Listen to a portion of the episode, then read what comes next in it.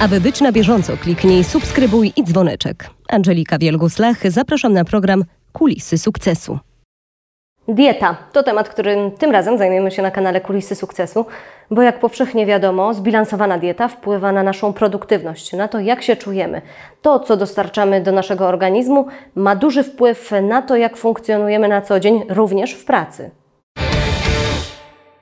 Przede wszystkim trzeba pamiętać, że ważne jest zachowanie regularności w posiłkach. Z badań przeprowadzonych przez organizację Health Enhancement Research wynika, że pracownicy, którzy regularnie jedzą zdrowe posiłki, osiągają aż o 25% większą wydajność w pracy w porównaniu do osób, które nie żywią się zdrowo. Jak zauważa Daria Ładocha, dziennikarka kulinarna, bardzo istotne jest koncentrowanie się na tym, co jemy, bo to przekłada się na naszą koncentrację w innych obszarach życia. Jeżeli wiesz, co ci służy w jedzeniu, będziesz mógł szybciej dojść do tego, co ci służy w życiu. Jeżeli my koncentrujemy się codziennie, a przynajmniej pięć razy dziennie, nawet jak mówi ustawodawca dietetyczny, e, koncentrujemy się na tym, co my jemy, to ta uważność e, przekierowywuje się na inne aspekty naszego życia, na naszą karierę, macierzyństwo, na naszą pasję, na nasze hobby. Więc to jest taki trening uważności.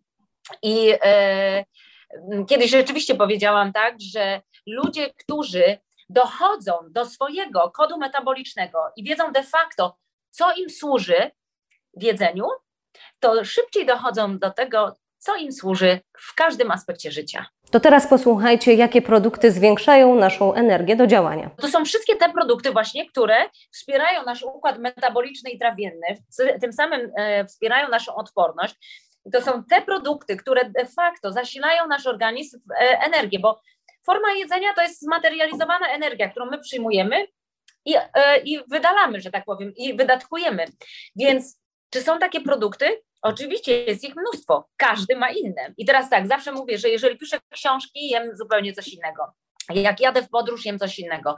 Jak mam wycieczkę rowerową, jem coś innego. Więc każdego dnia można odnosić swoje żywieniowe sukcesy, dlatego że jeżeli my dostosujemy do naszego życia to jedzenie, a nie odwrotnie, co się często zdarza niestety, że my diecie podporządkowywujemy całe życie, to wtedy okazuje się, że wszystko dobrze się układa i wszystko, co jemy i wszystko, co nam się przytrafia, nam sprzyja. A całą rozmowę z Darią Ładochą znajdziecie na kanale Kulisy Sukcesu. Tutaj wrzucamy Wam link. Istnieją badania wskazujące na to, że nadmierna masa ciała przyczynia się do zmniejszenia objętości mózgu, w tym części, które są odpowiedzialne za pamięć i koncentrację.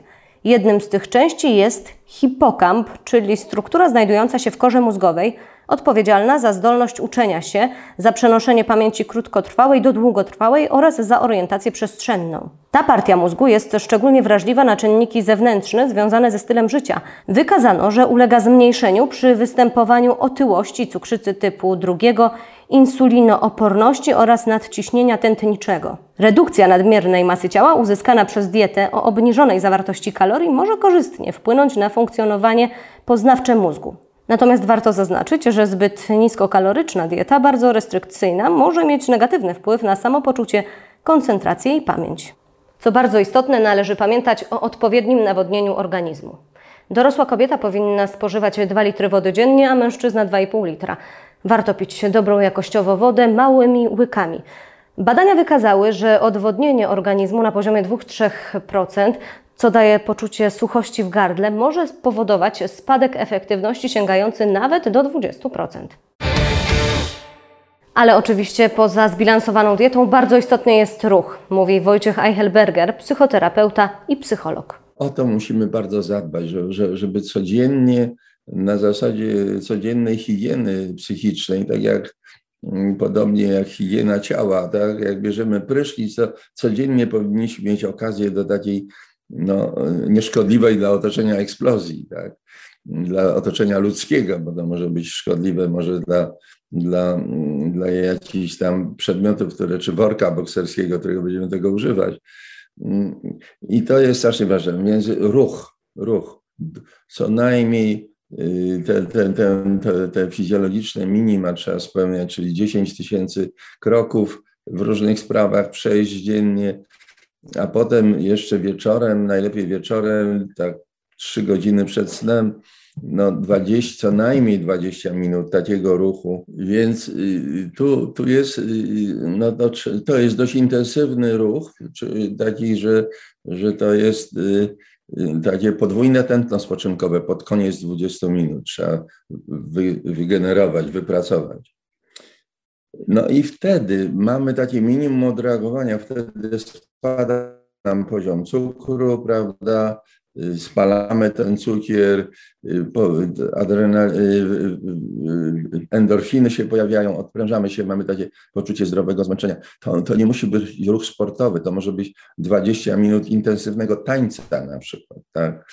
czy jakichś podskoków, czy mm, jakiegoś zróżnicowanego ruchu, trochę przysiadów, trochę podskoków, trochę pompek, trochę jeszcze tam czegoś innego. Całą rozmowę z panem Wojciechem znajdziecie oczywiście na kanale Kulisy Sukcesu. Tu wrzucamy link. Dowiedziono, że osoby, które ćwiczą pół godziny dziennie, trzy razy w tygodniu, osiągają o 15% wyższą wydajność w pracy niż osoby mało aktywne fizycznie.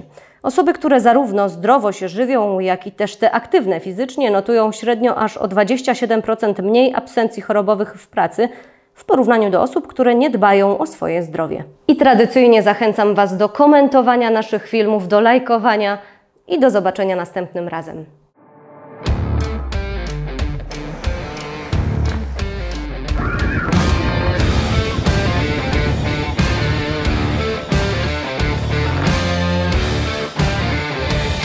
Aby być na bieżąco, kliknij subskrybuj i dzwoneczek.